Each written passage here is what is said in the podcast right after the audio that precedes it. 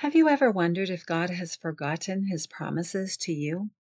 Let's dig into the Word to be aware that God never forgets you. Stick around to listen to the Ordinary Moms of Extraordinary Kids podcast.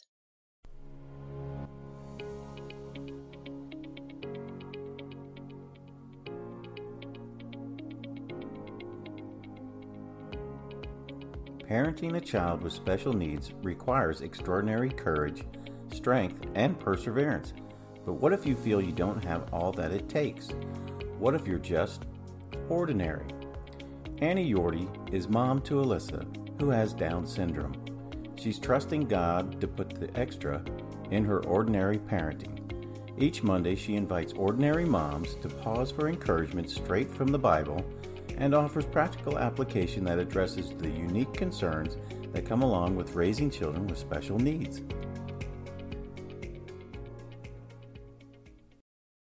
Today's Bible encouragement reveals God wants you to know He follows through on every promise He's made to you.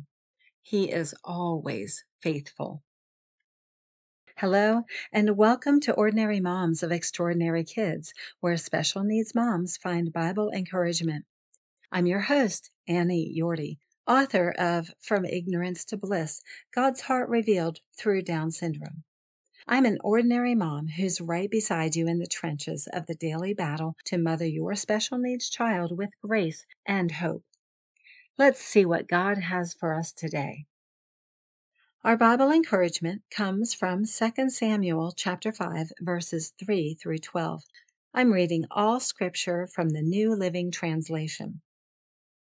So all the elders of Israel came to the king at Hebron, and King David made a covenant with them before the Lord in Hebron.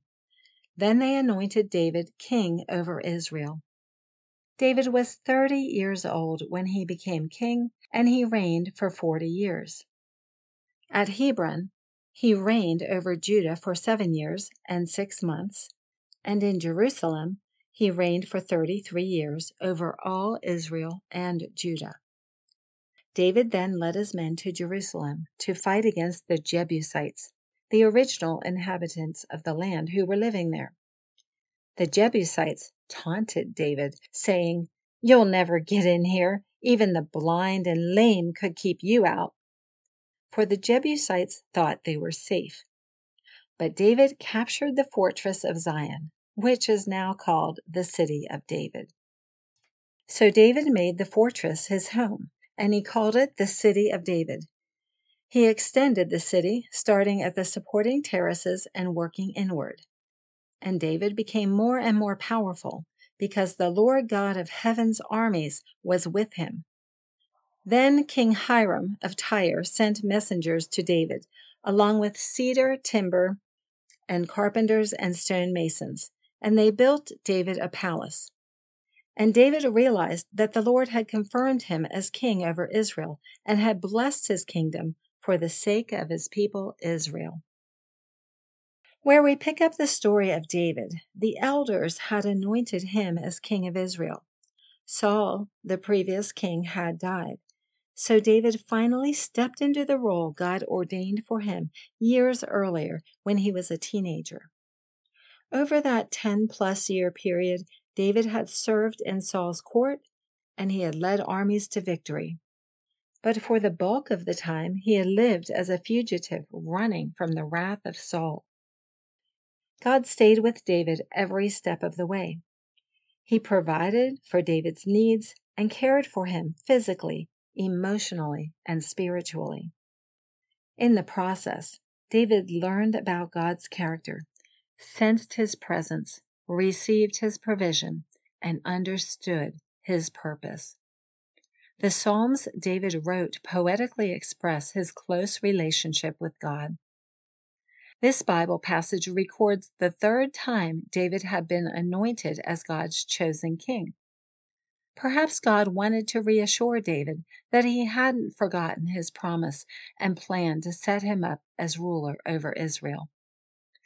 After taking the reins of leadership, David went into battle once again to fight for a prime piece of real estate, Jerusalem. This became the central city of Israel. In the future, the temple of God would be built to provide a dwelling place for God to meet with his people. The Jebusites who lived there were strong. Confident of their prowess, they taunted and mocked David. Nevertheless, God gave David another victory, and the Jebusites were swept out of Jerusalem. David began to organize and create a great city. His power increased. From our vantage point in history, we can see God was leading David and ensuring his well being. Yet David must have had some doubts about his purpose and abilities. Maybe he wondered if his dream to settle the promised land God designated would ever become a complete reality. Then God orchestrated an aha moment for David. One day, the king of a neighboring country, Tyre, sent a cohort of workers to David. They showed up on his doorstep with all the necessary materials and tradesmen to build a palace for him. Who does that? Kings look out for their own countries. They don't usually offer to build up the strength of other nations. This was another confirmation from God to David about his purpose and plan for Israel. Verse 12 says, David realized that the Lord had confirmed him as king over Israel and had blessed his kingdom for the sake of his people Israel. Aha! The light bulb went on and chased David's doubts away. In the thick of conflict, stress, and everyday life, David lost a clear vision of his provider. But the sound of construction and the rise of palace walls revealed to David God had been with him all along. As a mom in the trenches of special needs parenting with you, I can assure you he is right by your side. He proves his faithfulness day after day, year after year. Of course, you won't have a king show up on your door with cedar timbers and carpenters, but perhaps a family member helped you with childcare. Maybe a friend called just when you needed encouragement. Did God give you wisdom and favor in your IEP meeting? Or maybe you finally got a night of uninterrupted sleep. All these interventions come from God, yet we may fail to recognize His hand in our lives. That's when doubts assail us. To combat those doubts, I offer four practical suggestions to help you perceive God's provision. Number one, ask God to open your eyes to His presence and provision in your life. In Isaiah 43, verse 19, God says, For I am about to do something new. See, I have already begun. Do you not see it? I will make a pathway through the wilderness. I will create rivers in the dry wasteland. If you ask Him, God will help you see His work. Number two, start your day by inviting God to be the Lord of your day. Acknowledge His authority by yielding your will to Him. Number three, carve out 15 minutes at the end of each day to reflect on God's activity. Specifically, thank Him for how He helped you. Number four, consider writing a few notes in a journal about your God sightings.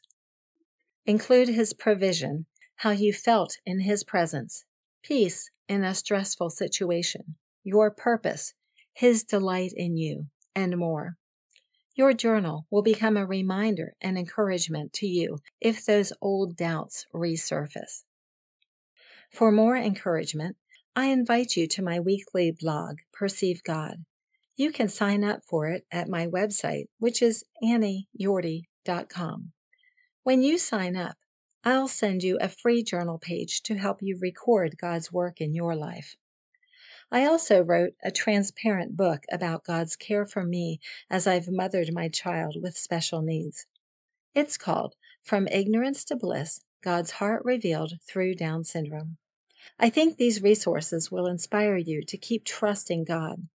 I'll put links in the show notes for this episode. God anointed you, an ordinary mom, to raise your child. He has equipped you for each new challenge and joy. He will always do as He promises.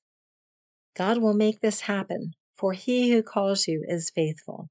1 Thessalonians chapter 5 verse 24. Let's pray.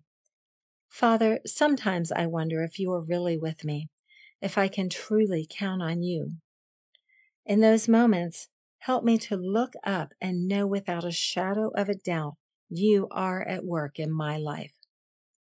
Will you give me aha moments, just like you gave to David, so I can remain confident in you? I pray in the powerful name of Jesus. Amen.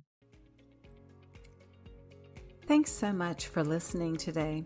I pray you found encouragement for your spirit from God's Word. You can find links to resources and more encouragement in the show notes for this episode. Be sure to hit the subscribe button so you don't miss an episode of Ordinary Moms of Extraordinary Kids.